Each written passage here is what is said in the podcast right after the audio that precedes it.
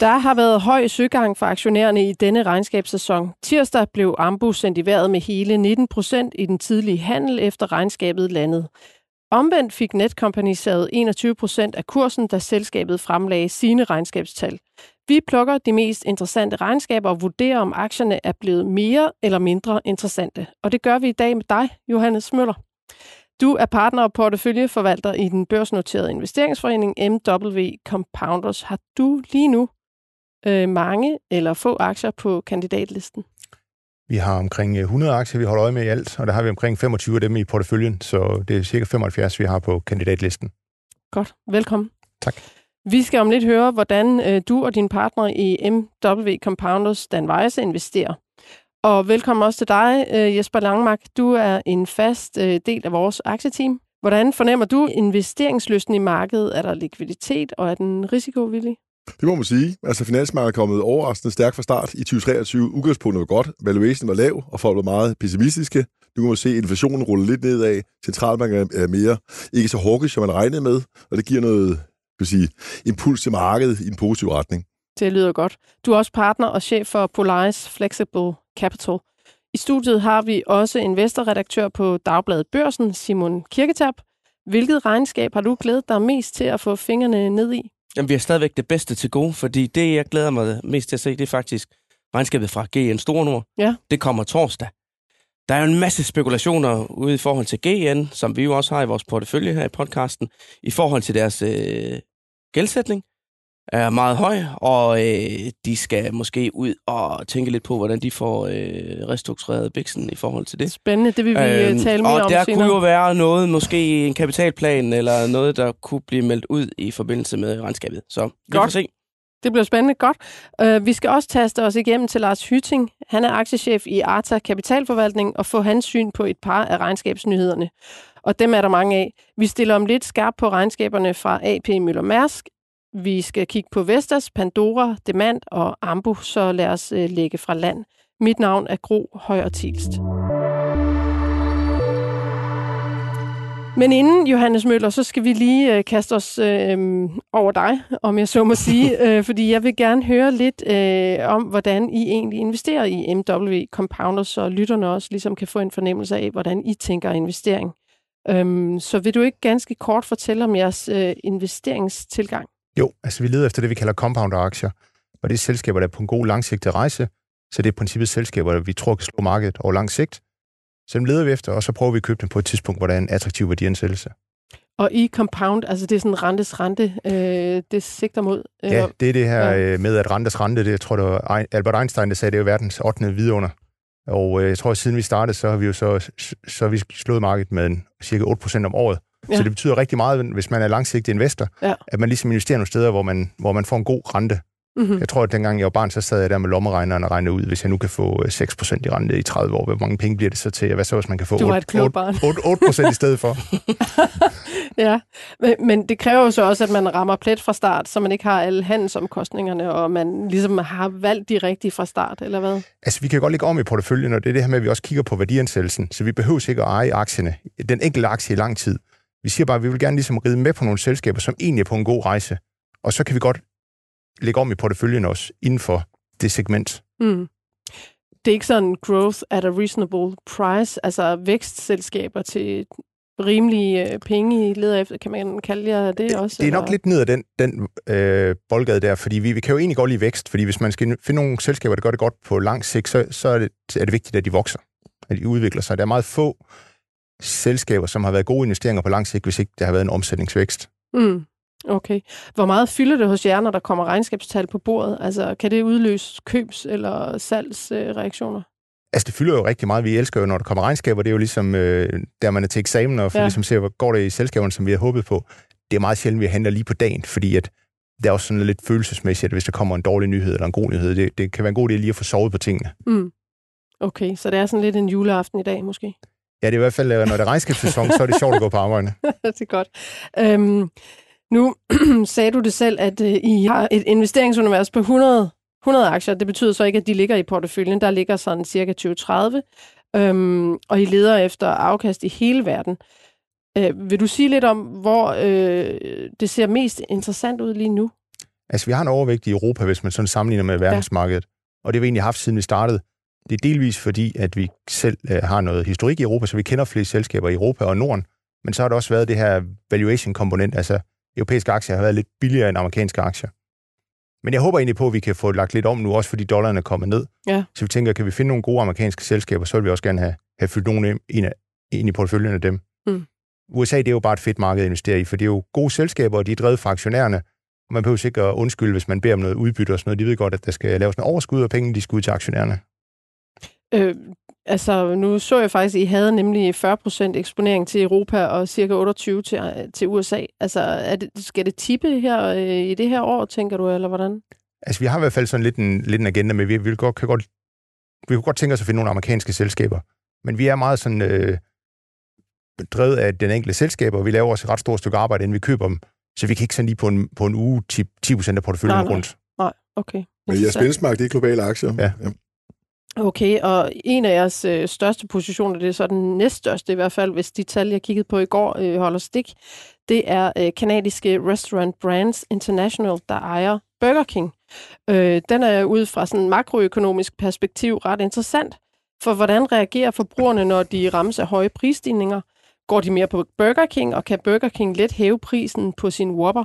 Øhm, fordi altså lige nu, der taler mange om en lønspiral, så hvis lønningerne de begynder at stige, så er det muligvis øh, de lavest lønnede i samfundet, der får lønstigning først i forhold til de højst lønnede, og øh, det vil vel ramme Burger King. Øh, men så kommer der en recession måske, og så står forbrugerne måske igen ved Burger Kings menutavle.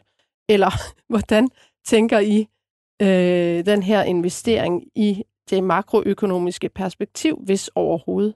Altså, det vi rigtig godt kan lide ved Restaurant Brands og Burger King, det er, at de har sådan en franchise-model, så de sidder egentlig lidt bare på toppen og skummer fløden. De får måske 4-5% af den omsætning, der ligger nede i, i den enkelte restaurant.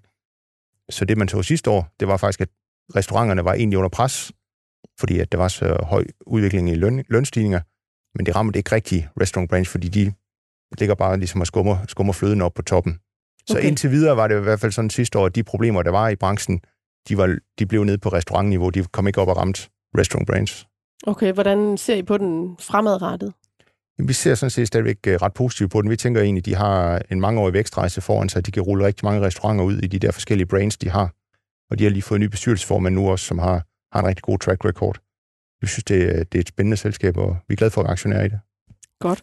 Man kan sige, makromæssigt er det også meget defensivt. Jeg har analyseret McDonald's gennem mange år, Mm. og over konjunktur er det super defensivt. Ja, men McDonald's har også en lidt anden struktur, har den ikke det? Det er en meget øh, ejendomsaktie, faktisk. Og kigger på toplinjen, den er strukturelt stigende, også Okay. under recessioner. Så det er et meget defensivt selskab, vil jeg også sige, Burger King er. Og der er sket meget. Jeg selv var aktionær i Diageo, der havde Ja. ja. Burger King solgt Private Equity som toptrim i det, og så er det så røget ud igen her. Så det, det synes jeg er virkelig veldrevet selskab. Man kan også kigge på en af konkurrenterne, Chipotle. Det er jo sådan en Mexican grill og burger. Øh, den er jo steget helt ekstremt meget over ja, de seneste fem år eller sådan noget. De kom så også med regnskab i går, hvor det måske viser lidt stillstand efterhånden. Kigger I på nogle af konkurrenterne også? Øh, Altså, vi følger ikke så tæt med i Chipotle, der, men, men med McDonald's følger vi med i, så vi forsøger at følge med i nogle af de forskellige konkurrenter, også for at finde ud af at klare Burger King sig i virkeligheden godt. Mm. Ja, godt. Men ved du hvad, vi skal høre mere til, øh, hvad der ligger også i din portefølje, eller i jeres senere. For nu skal vi runde øh, alle regnskaberne i den her uge og i dag, og vi ligger ud med Ambo. Øhm, der var nok en hel del short-positioner, der skulle afdækkes tirsdag, øhm, da Ambo, der udvikler medicinsk udstyr, havde fremlagt sit regnskab for første kvartal af sit forskudte regnskabsår. For det var betydeligt bedre, end markedet havde ventet. Ambo er suverænt den mest shortede aktie i det danske aktiemarked. Så aktien skød op med 19 procent kort efter øh, handlen var åbnet. For har du spekuleret i, at Ambo skal falde og kan se, at regnskabet er bedre eller bliver accepteret, øh, så er det nok på tide at købe de lånte aktier tilbage, som du har solgt. Og dermed denne her rekyleffekt i aktiekursen i går. Den lukkede dog med en stigning på 12,5 procent. Vi har nu Lars Hyting med på en telefon, og du har tidligere og med egne ord brugt tid på at tale Ambu ned, for det er jo en aktie, der længe har svævet i de højere luftlag. Og Lars, hvad siger du? Altså, skal man tolke kursreaktion i Ambu bredere, end at det var et udtryk for short squeeze? Øh, jamen hej alle sammen. Hej. Øh, Hej, Lars. øh, jamen helt overordnet, så synes jeg, at, øh, at Ambu er, er ved at, at finde ind på, på et spor, vi kan bruge til noget. Øh, jeg byder også mærke i, at det var, det var et regnskab uden en nedjustering, hvilket jo nærmest har været en, en mangelvare igennem ret lang tid. Øh, der er kommet ny ledelse, og, øh, og det virker som om, at, at brækkerne er ved at falde stille og roligt på plads. Øh, Ambu har haft en, et fint kvartal her, og, øh, og guider også ganske udmærket for, for året, der kommer. Lidt konservativt, men, men det opfatter jeg simpelthen som det stik modsat af, hvad man, hvad man har været vant til. Netop at Ambu guidede noget, som de alligevel ikke kunne holde. Øhm, jeg Ja. synes, det virker som om, at man er ved at opbygge noget, noget tillid, øh, og det er der brug for. Og øhm, jeg er ikke øh, sort set på samme måde, som jeg har været, men aktiekursen er heller ikke øh, 300 eller, eller 400. Altså nu er vi, vi er dernede, hvor det kan være interessant at kigge på det. Men det er jo- 113 lige nu. Ja, men den er jo faktisk, når man kigger tilbage til bunden i september, så er den faktisk steget 90 procent, så det siger vel også lidt om, hvor vildt højt den var kommet op. Ja, men øh, Ambo har... Øh, altså, når jeg prøvede at regne på tingene, så brændte min lommeregner sammen. og, og derfor så har jeg ikke haft øh, nogen som helst lyst til, at det var noget, jeg skulle ind i. Øh, jeg har simpelthen ikke kunne regne noget, der var mindet om, om markedsværdien hjem. Nej, og, og hvad med altså, øh, det her ledelsesskift altså på øh, altså Britt øh, Melby Jensen, som er ny administrerende direktør. Altså hun er den anden profil i toppen, siden Lars Marker blev fyret i 19, og så gik der lige øh, nogle år, og så blev øh, Juan José González så fyret i maj 22. Altså, øh, det her, det er jo noget af et ledelsesmæssigt turnaround øh, case. Altså, hvad siger du, Jesper? Er du, øh, er du interesseret i Ambo? Med sådan en ledelsesmæssig udskiftning, og, og plus at de har også øh, gået fra at have en bylancering, og så øh, sagde Melby i går, at nu skulle hun holde igen med dem, øh, og nu skal vi ind på markederne og være sådan, det skal være kvalitet, og det skal gå langsommere og sådan. Jeg må sige, overordnet set, så er jeg meget øh, konservativ, så det er lidt ud af risikoen i forhold til, hvad jeg kigger på. Der er for mange usikkerhedsfaktorer i øjeblikket, som du nævner, ledelse og produkter osv. Så, videre. så det er ikke et selskab, jeg har øh, på min radar i øjeblikket. Det er simpelthen for høj risiko. Mm. Men lad os lige prøve øh, mentalt at skrue øh, tiden tre måneder tilbage. Nu snakker vi om, at øh, der er ved at være genopbygget lidt tillid, og aktiekursen steg 12,5 procent øh, tirsdag. Mm. Mm. Altså, da det kom med regnskab sidst, der faldt aktien jo 14,8 procent på regnskabsdagen. Og det var jo samtidig med, at øh, Britt Melby var ude med deres nye strategiske mål. Og øh, Ambus mål er jo sådan at levere vedvarende tocifret vækst i salget og gradvist forøge lønsomheden til gennemsnittet i industrien, hedder det sig. Og det lyder jo, øh, det lyder jo rigtig dejligt og bekvemt øh, med tocifrede vækstrater. Men der dumpede markedet jo den udmelding, fordi at de ikke kunne sige, hvornår, hvornår vi så er derhen. Hun vil Mm. ikke sætte et øh, fast tidshorisont på. Så øh, dengang var der ikke sådan investorjubel i hvert fald. Nu får vi så det regnskab her, som så er, er bedre end ventet på kvartalstallene. Og så vender markedsstemningen ret Ja. meget. Hvad, hvad siger du, Lars? Altså, du, du er lidt mere lun på Ambo. Har I den, eller hvordan? I porteføljen? Det, er- det er ikke noget, jeg, jeg har taget ind øh, over på det her. Jeg siger bare, at, at fra at være øh, indet modstander Mm. og og overhovedet ikke kunne forstå, hvad det er, der foregår, så, øh, så virker det som om, at der, der, er nogle, øh, der er nogle ting, der peger i den rigtige retning. Øh, og det er positivt for Ambo. Altså, det, meget af det her handler om tillid, og hvis man ikke har tillid til ledelsen, jamen, så kan man lige så godt lukke bogen med det samme. Og, øhm, og jeg synes, at der er, der er indikationer af, at, at selskabet er på rette vej. Mm. Det er jo en aktie, som i gennemsnit svinger øh, 7,6 procent på regnskabsdagen. Jeg tror, det er en af de mest volatile danske aktier, når der kommer regnskab. Så det er en aktie, hvor man skal spænde sikkerhedsselen, hver gang der kommer tal, hvis man ligger med den. Den, den er også, altså i maj, der så jeg, der var short-positionen op på 18 procent. Den er så faldet til 8,5 i går og 8,4 i dag. Ja, der har været en masse der- der, sultne der er noget, der kan- hedgefonde, der, Ja. ja.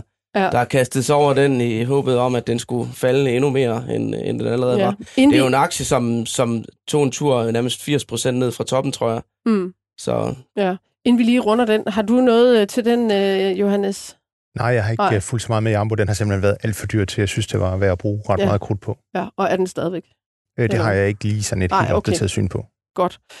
Vi bladrede videre. Øh, høreapparatvirksomheden Demand kom øh, med et ikke prangende regnskab, men ifølge analytikerne øh, en stærk prognose for 2023. Johannes, øh, du ejer jo en konkurrent til Demand i jeres portefølje, svejtiske Sonova. Hvad er din udlægning af det her regnskab, der kom i går? Jamen, jeg synes, at det var en ret sjov kursreaktion, der var, fordi den lå øh, rigtig stærkt for morgenen af, fordi de kom med den her optimistiske guidance. Og så havde de i conference call, og så lå den lidt begyndte at ligge sløjt øh, i løbet af dagen. Den åbnede over 10 procent op, ikke også? Ja. ja. Men det var fordi, at, at de kom jo med en ret optimistisk udmelding.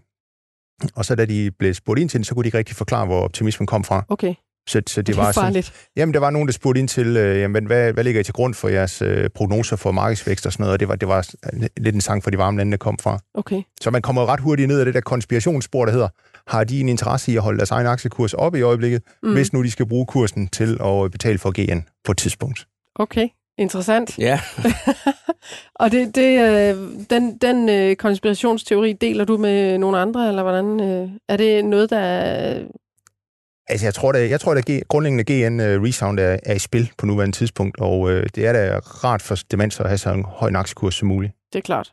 Ja. Jamen, det er jo det, der kører derude i øjeblikket, når man snakker høreapparat øh, og de to danske selskaber, som, øh, som gør sig ind for det. Altså det, man der giver en stor nord. Og ja, det, der næsten tog allermest fokus øh, for Demans regnskab i går, det var jo, øh, da, da topchef øh, Søren Nielsen han blev spurgt ind til de her spekulationer om, øh, om GN. Mm. Øh, og det er jo sådan, hvis vi lige skal tage forhistorien, at, øh, at William Demand Invest, som er hovedejer i, øh, i Demand, øh, lige pludselig købte sig til op over 10 procent af, af, af aktierne i, i GN Store Nord her i efteråret.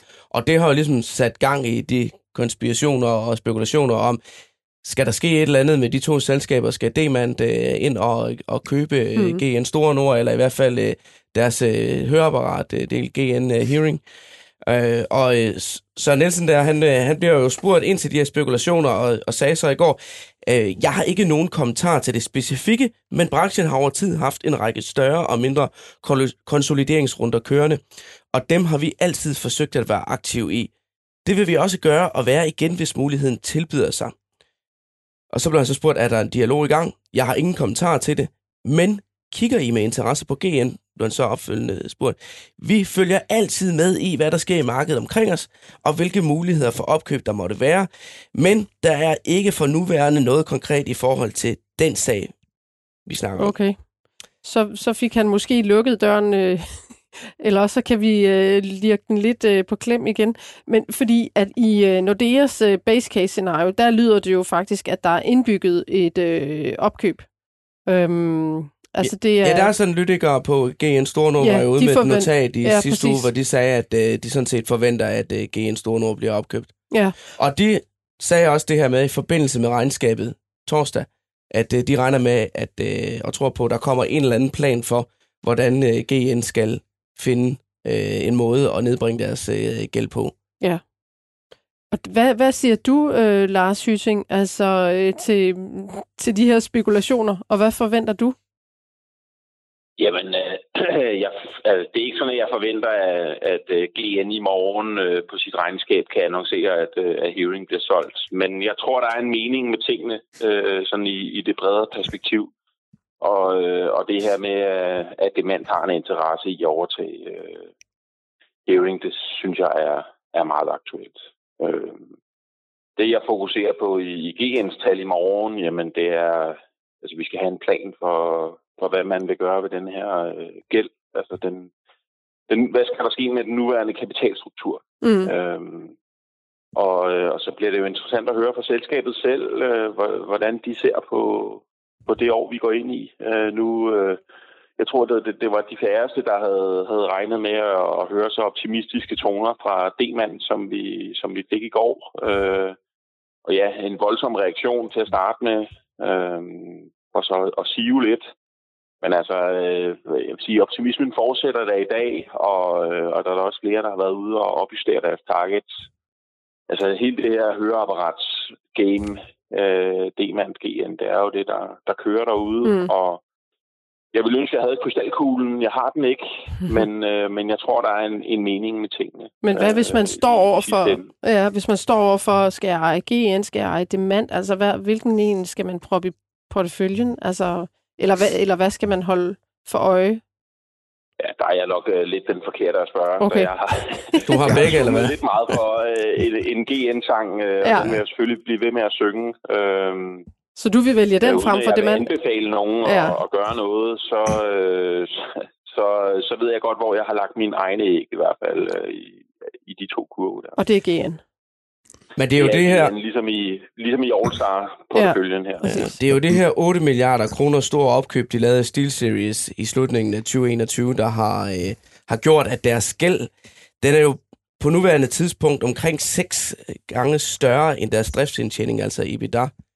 Og når gælden over EBITDA er så meget større end, øh, end, end indtjening, så er det jo sådan, hvor man er ved at være derhenne, hvis øh, man, man begynder at kæmpe med sit cashflow og Mm. driftsindtjening falder, at så skal man, øh, så skal man jo til at slås lidt for at servicere sin gæld. Ja. Øhm, og i forhold til sådan C25-selskaberne i gennemsnit, altså det, de har en, en gældsfaktor der på 2,3, så GN er virkelig i den tunge ende i forhold til, øh, hvor meget øh, Ja. forpligtelser de slipper rundt på. Ja, det der opkøb, det var sådan et øh, firedobbelt døb i dumhedsgryden, fordi de købte et cyklisk aktiv, og de købte på toppen af cyklen, og de betalte en høj pris, og de op, betalte med gæld.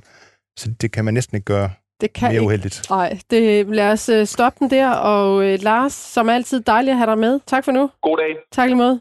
Lad os øh, vende os mod dagens regnskabshøst. Øhm, Johannes, du er tidligere, eller du er tidligere transportanalytiker i Danske Bank. Og øh, så vil jeg faktisk gerne høre, hvad du kan bruge af din gamle viden øh, til i forhold til AP Møller Mærskes regnskab. Øhm, de har jo haft nogle overnormale fragtrater øh, og dermed profit. Og aktien er jo også øh, stylet, hvis man kan sige det sådan. Øhm, men hvad, hvad, hvad sker der nu? Jamen, det er jo en branche, den der containerbranche, som står over for en af de største omgang tømmermænd i erhvervshistorien, fordi, som du siger, de har haft en helt abnorm høj profit, og de kommer ud nu og, og bestiller alt for mange skibe i forhold til, hvad der er behov for. Så man må jo se ind i nogle år, hvor der er meget, meget lav indtjening i, i containerbranchen.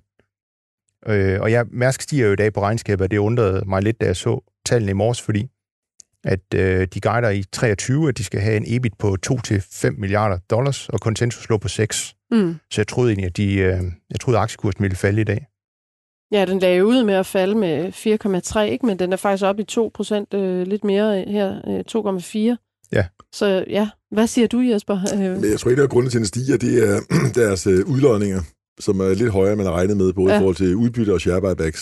Så Ja. deres kas- kapitaldisciplin er i hvert fald god. okay, altså ja, udbyttet, øh, det stiger. Øh, var det til 2.300? Nej, 4.300. 4.300, ja, fra 2.500. Øh, det er faktisk en snas under øh, de estimater, der lå øh, hos Bloomberg, fordi de sagde 4.500 inden.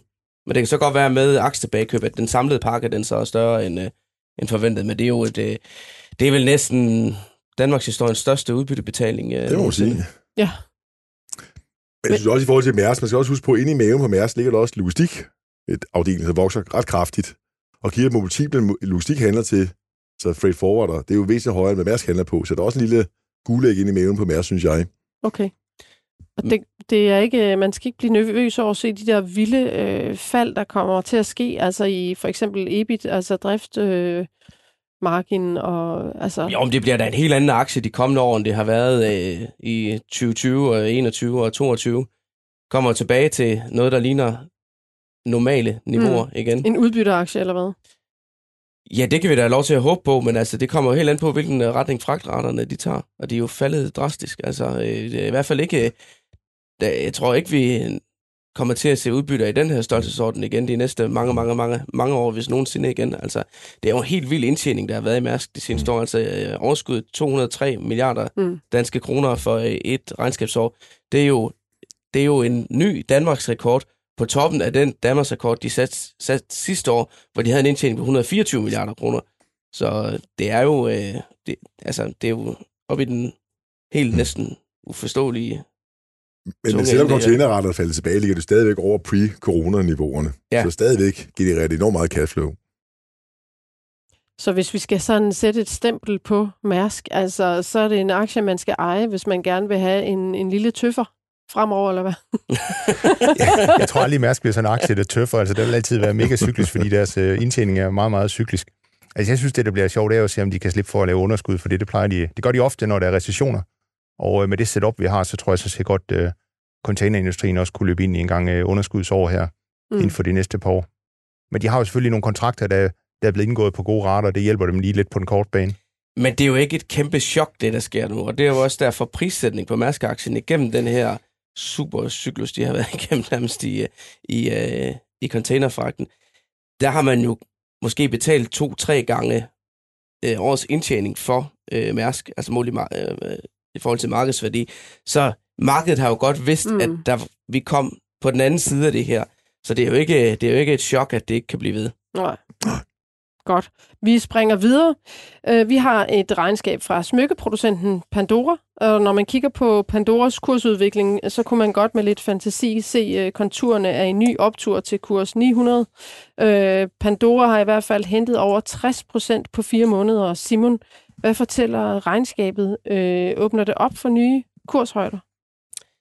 Altså det, jeg hæftede mig mest ved, det er jo, det er jo deres forventninger til 2023. Og øh, de siger, at det ser svært ud. Mm-hmm. Øh, forventninger om en organisk vækst i spændet minus 3 til plus 3 procent. Ja. Så det kan jo falde både på den positive og negative side af, af målstregen.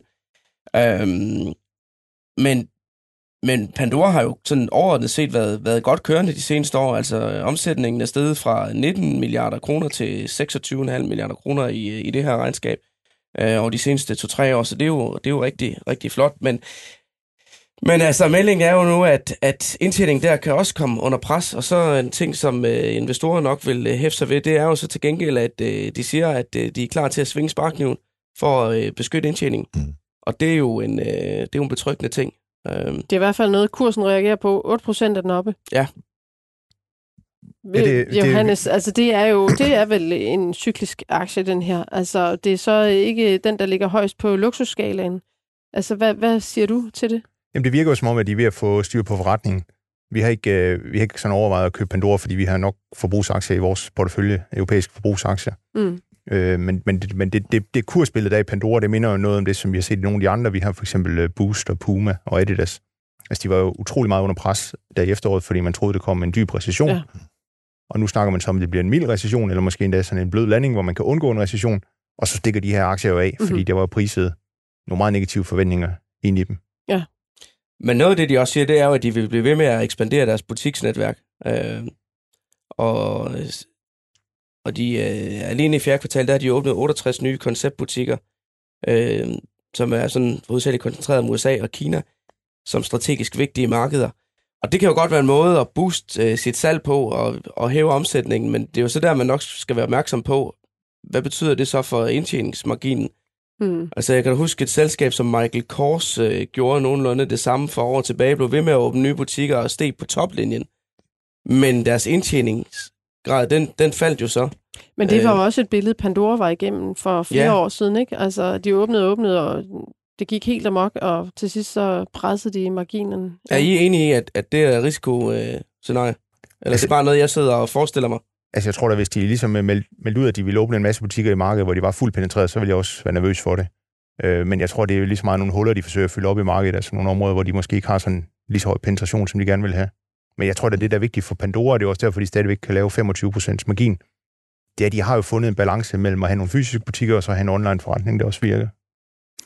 Men de lancerer også et share buyback-program mellem 2,4 millioner aktier til 5 Ja, mulighed for 5, ikke? Kroner, ikke? Ja. Det er altså mellem 4 og 8 procent når aktiekapitalen kommer tilbage ja. igen. Det er, og det er 25 procent af daglig volumen. Ja, det kan noget. Så det vil også understøtte aktien løbende, ikke? Tror du, at det er det, øh, man køber ind på? Ja, eller det hvad? er vel positivt nyhed, det er ingen tvivl ja, den. Ja. Ja, det, den øh, stiger til 5 milliarder, eller øh, tilbagekøbsprogrammet, programmet, hvis makroøkonomien viser sig at være stærkere end... Ej, de skylder vel også til investorerne lidt på den front, øh, hvis man øh, tænker tilbage fra, øh, da coronakrisen ligesom ramte der i foråret 2020. Der lavede de jo den der smarte manøvre, som jeg husker det, hvor at de faktisk havde lavet en masse aktietilbagekøb, og så gik de lige i markedet og solgte alle de aktier, de har fået ind på bøgerne, for lige at styrke kapitalgrundlaget. Mm.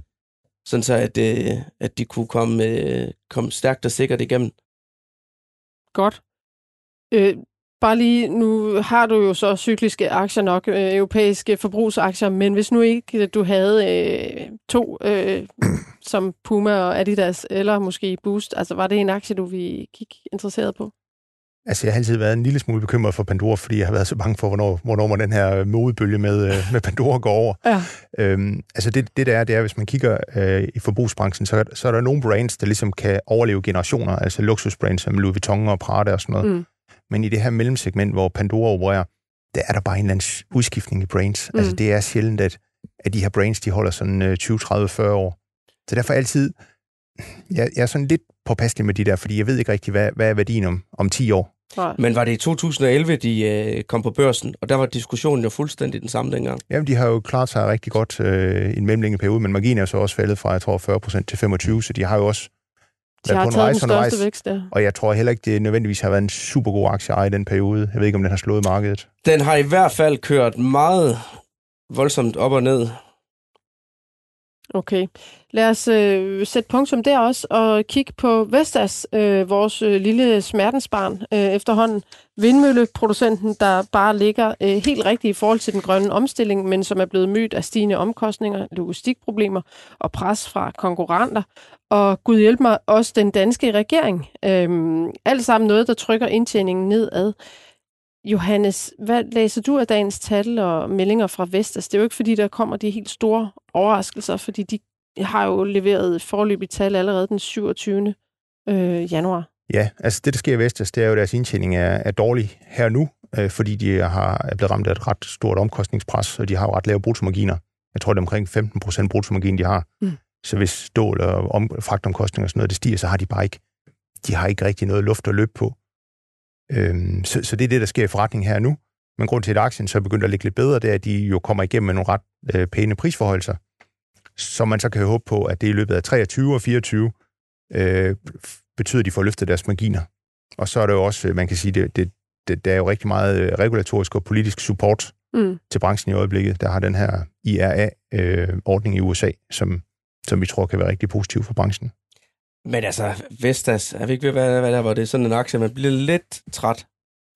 Fordi kæmpe muligheder, og nu bliver det godt lige om lidt, og så hver gang, så kommer der et eller andet slag ned i regnskabsbøgerne, som øh, gør ondt. Så øh, Henrik Andersen, administrerende direktør øh, Vestas, han, øh, han udtalte her øh, efter regns- eller, i forbindelse med regnskabet, at øh, Vestas og vindenergiindustrien var fortsat udfordret i 2022, hvor udefrakommende faktorer og industriens manglende modenhed hæmmede lønsomheden resulterede i et utilfredsstillende resultat for året. Altså den med den manglende modenhed, den har godt nok kørt mange år, og hvor længe kan den her industri egentlig blive ved med at være så umoden, at man kan bruge det som undskyldning for ikke at lave ordentlige penge? Jamen altså, vi er heller ikke sådan synderligt imponeret af, Vestas og ledelsen, da vi, vi synes, resultaterne er simpelthen øh, for ringe øh, så vi følger mest med sådan af, af, af, i, i frokostpausen af interesse. Men hvad hedder det? Det er jo, jeg savner lidt nogle svenske industrifolk i det der selskab, fordi hvis man sammenligner med de svenske industriselskaber, så har de jo en meget mere robusthed i deres indtjening. Og hvis man kigger på sådan noget som øh, Alfa Laval for eksempel, jamen, altså, hvis de bliver ramt af et uheld, jamen, så falder marginen fra 15% til 13%. Altså de har jo Okay. De er jo meget bedre til at drive forretningen, de er meget bedre til at tage nogle kalkulerede risici, og få styret ind undervejs. Altså, det virker jo som om Vestas, de tager den ene store chance efter den anden, og så håber de, det går. Ja, og i forhold til overskudsgraden her for 2023, så forventer de nu at lande i intervallet minus 2 til plus 3. Så det er altså heller ikke sikkert, at der bliver tjent noget, der bare ligner penge i år. Hvad, hvad med dig, Jesper? Har du en kommentar til Vestas? Nej, men jeg, jeg, jeg tror på industrien, det strukturelle vækst af, vækst af industrien. Jeg kigger mere på andre, er nogle underleverandører, mm. andre segmenter, man skal eksponere sig til lige frem i forhold til Vestas her. Så jeg er ikke aktionær selv i Vestas. Nej. Okay. Så lad os uh, tage til Sverige. Uh, du uh, tog lidt hul på det, uh, Johannes, fordi Jesper, du, uh, du har fået lov til at, at, uh, at snakke lidt om sit Curitas, som jo er et svensk børsnoteret selskab. Uh, og de fremlagde regnskab i går. Øhm, og det skal lige deklareres, at du jo er investeret i aktien med en stor position. Øhm, og Securitas faldt faktisk øh, knap 6% på regnskabsmeddelelsen. Øhm, vil du sige lidt om, hvorfor du synes, det er en interessant aktie, og, og, øh, Ja, og hvad du øh, leder efter i sådan et selskab. Ja, nu var det, fordi Johannes kom, og jeg ved, at Johannes er vild med ISS, og det er lidt, med, lidt den samme sektor, kan man sige. Ja, vi har jo også ISS i vores øh, Ja, portefølje. men også så- sikkert, den er jeg også super positiv på selv. Men man kan sige, at mange af de lavt hængende frugter er lidt hentet i ISS. Altså, tilliden til management er genoprettet. De har lavet frasalg. Corona er væk. Nu er det mere den daglige drift, der skal drive aktien fremadrettet. Jeg tror også, der er potentiale i ISS, det er ikke det. Men, men, men der er mere potentiale, synes jeg, i Securitas. Ja. Som her sidste år købte selskabet Stanley inden for øh, elektronisk overvågning.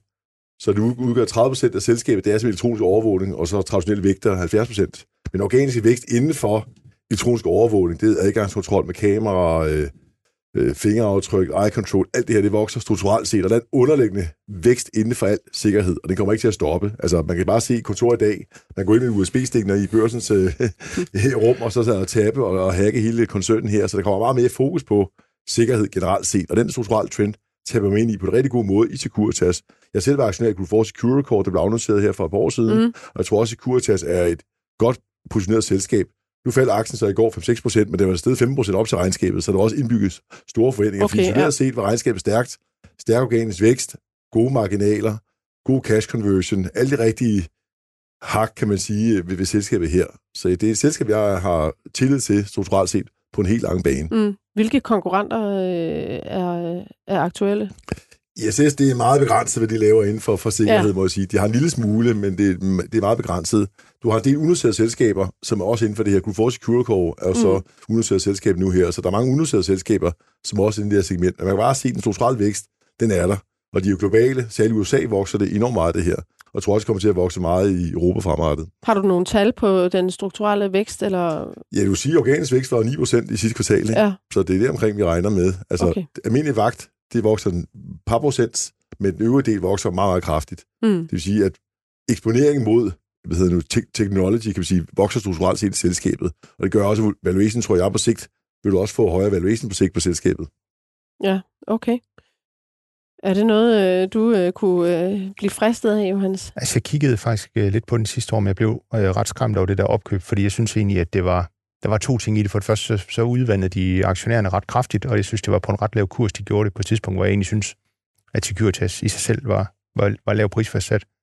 Og så tænkte jeg også sådan, altså jeg kan jo godt se, at de har behov for de der sikkerhedsløsninger, men var det så ikke noget, de burde have udviklet selv? Altså jeg synes, det er sådan lidt, det er måske sådan lidt en forlitterklæring for deres egen strategi over de sidste 5-10 år, at de har været nødt til at gå ud og lave så kæmpestort opkøb, for at blive rigtig positioneret for fremtiden.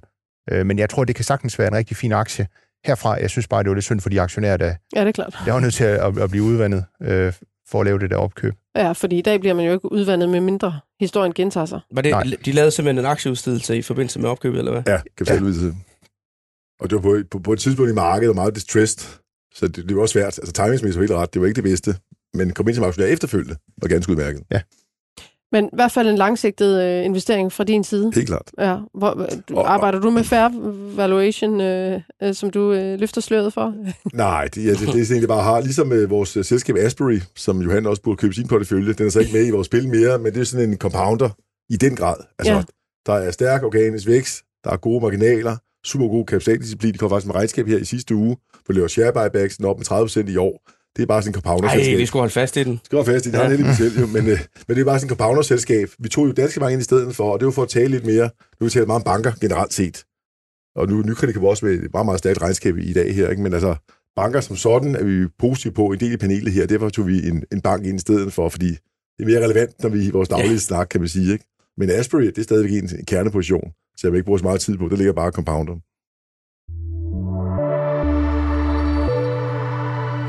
Lad os også lige øh, runde Novo Nordisk, selvom de ikke er kommet med øh, regnskab i dag. For i sidste uge så fremlagde investor Ole Søberg og Christian Klarskov, da vi havde dem i studiet, øh, deres syn på aktien. Ole Søberg, han kunne sagtens regne en fordobling af Novo hjem, men først i 2030. Og Christian Klarskov, han talte derimod om en færre prissætning af, Ovo, af Novo lige nu på 1.200 kroner.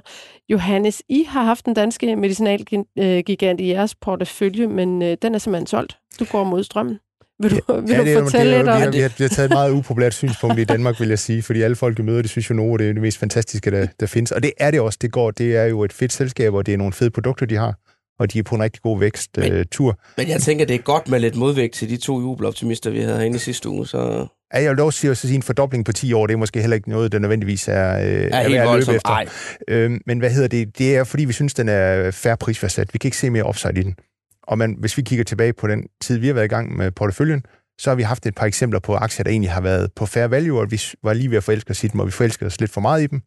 Og så begyndte de at falde, for så begyndte der at komme dårlige nyheder. Mm. Så, så noget af det, vi prøver at være ret disciplineret om, det er, hvis vi ejer en aktie i porteføljen, når den handler på fair value, jamen så sælger vi den, hvis vi kan finde noget bedre. Fordi at øh, når det hele bare er, øh, når, du, når du kun kan se, se, se, se sådan, øh, hvad hedder det, klar horisont, jamen så, så er der ikke rigtig plads Nej. til, at der kan komme nogle dårlige nyheder. Og det, det er der, efter vores vurdering, der hvor Nova er i øjeblikket. Ja, okay. Men, men en fordobling på 10 år, det svarer bare til 7% aktieafkast om året. Mm. Men det er vel også en compounder så? Det er ikke en compound, der, så, så derfor er det inden Men der er bare bedre compounders, som I vurderer det? Altså, det er jo ligesom øh, aktiemarkedet, kan man sige. Ja, okay. Men, øh, Og vi vil jo gerne slå markedet. Ja, det vil I jo så. Jesper, jeg kan jo huske, du har jo sådan nærmest siddet på en af de største Novo-positioner i, i Danmark, da du var investeringsdirektør i PFA. Var det ikke noget med, at den udgjorde på et tidspunkt øh, 14 procent af porteføljen? Ja, det var ret stor, ja, det, et var, det var ret stor position, vi havde dengang. Der blev også flere gange spurgt, den her fordoblingspotentiale i Novo, og det sagde jeg ja hver gang, og det var rigtigt. så, ej, jeg har altid været stor fan af, af Novo, og uanset om man den måske for højt prisforsat, lav prisforsat, så er det bare sådan en kerne i min egen portefølje og i børnenes børneopsparing. Så jeg er stadigvæk meget positiv for Novo, totalt set. Der kom jo også lige en nyhed der øh, et par dage efter øh, ja, slutningen af sidste uge, at øh, bestyrelsesmedlem Jeppe Christiansen, som jo også er direktør i Mig Invest, han har købt øh, personligt øh, aktier i selskabet for 10 millioner kroner. Ja, han viser Øh, da i hvert fald, at han tror på det. Ja, så fik den lige fornyet, øh, fornyet liv der. Så er det blevet tid til at se nærmere på vores All-Star-portefølje, som vi lige har rundet et par gange her i løbet af podcasten. Vores seks paneldeltagere, hvor du, Jesper, øh, er en iblandt. Øh, I har hver plukket to aktie, øh, aktier for samlet 600.000 kroner. Pengene er stillet til rådighed af Saxo Bank. Og øh, Jesper, du har blandt andet købt International Petroleum, øh, og de kom jo også med et regnskab øh, fremlagt i går, tirsdag. Øhm, vil du sige lidt øh, om, hvorfor kursen bøj- bøjer nedad, og øh, er det en... Ja, den faldt 7,9 procent. Ja, skal vi, skal vi skifte den afsted, eller hvad? Altså, grunden til, at den falder, det er fordi, at de kommer til at investere noget mere. De fremrykker deres capex-investeringer, som er fornuftige nok på lange bane, der øger deres produktionskapacitet. Derudover laver de så også et lille opkøb, der giver 4 4 4.000 tønder om dagen i produktion. Så det var en skuffelse over, at man fremrykker capex og laver mindre share buybacks. Okay. Sidste år købte man jo 12 procent af aktierne tilbage. I år regner man på, at man køber 7 procent af aktierne tilbage. Men jeg tror, på lange bane er det rigtigt, det gør. Det er der ingen tvivl om. Jeg så Men, også, men markedet er skuffet over det. jeg så Barclays var ude at sige, at de frygtede højere omkostninger. Også. Ja, det gør det også. Men ud som Pareto, de har et target på 200 kroner på aktie her. Så det er jo stadigvæk, hvis, hvis vi regner med, at olieprisen holder sig på det her niveau, 80 dollars, så er det stadigvæk en super attraktiv aktie. Og igen, de har god kapita- kapitaldisciplin. Hvis det er for dyrt at investere, så gør de ikke det. Så laver de share buyback i stedet for, som vi har gjort hidtil. Og så giver den også, altså, det er også er gode for den her, dengang vi valgte den også, det giver noget spredning på det følge. Ja, lige præcis. Der har gode Mm. egenskaber. Men Gro, du tog en lidt negativ indgangsvinkel til porteføljen her, ved at fokusere bare lige på, at ja, en aktie, der faldt på en Hvordan dag. ser det ud? Jamen altså, jeg bliver jo gladere og gladere for den er portefølje her. Fordi jeg kan sige det samme, som jeg har sagt flere gange i år, det er, at det har aldrig gået bedre, end det går lige netop nu. Vi har lige rundet en øh, porteføljeværdi på 642.000 kroner. Ej, tillykke.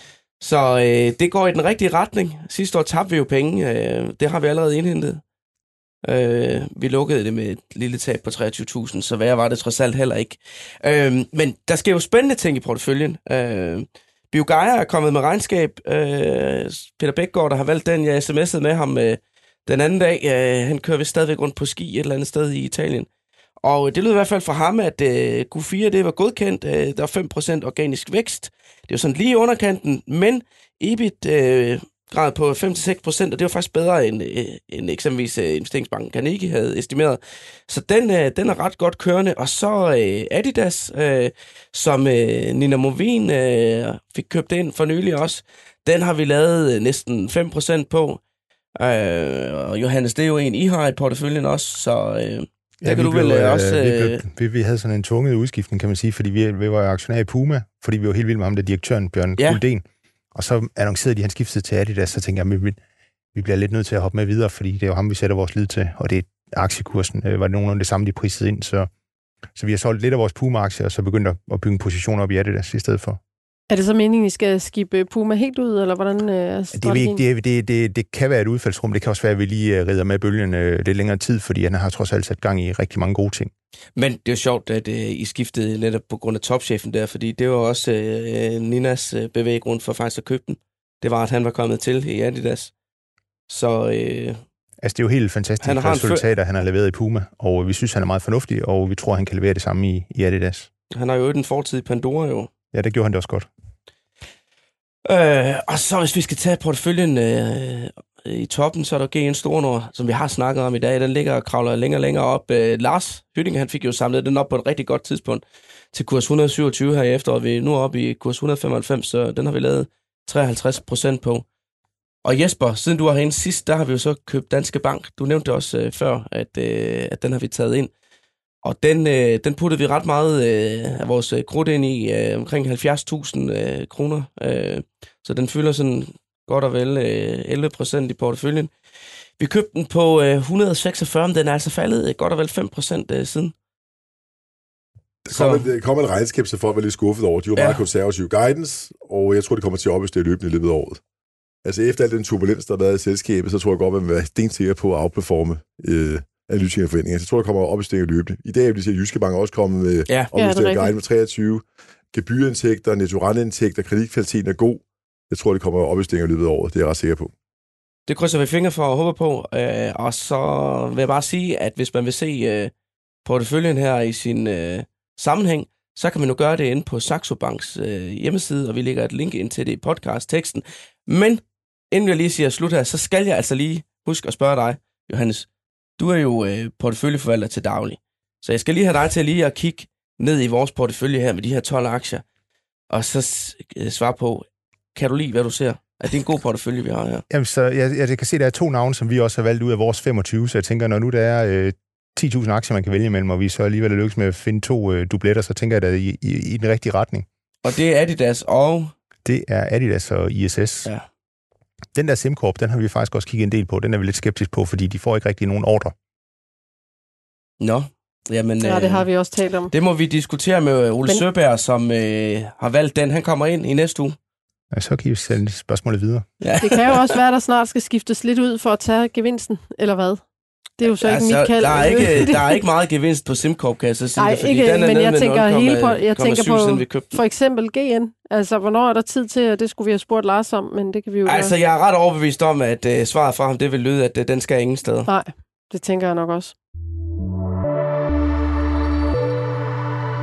Således kom vi godt igennem denne uges øh, udgave af Børsen Investor Podcast. Mange tak til jer, der lyttede med, og har I spørgsmål, tager vi gerne imod. Det gælder også idéer til, hvilke aktier I gerne vil have et professionelt blik på.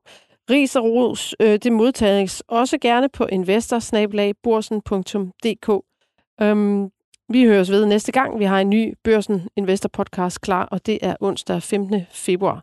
Tak også til jer her i studiet. Johannes Møller, partner og porteføljeforvalter i MW Compounders i Jesper Langmark, partner og chef for Polaris Flexible Capital og Simon Kirketab, investorredaktør på Dagbladet Børsen. Mie H. Christensen stod for teknikken. Mit navn er Gro Højer Tilst. Tak fordi du lyttede med.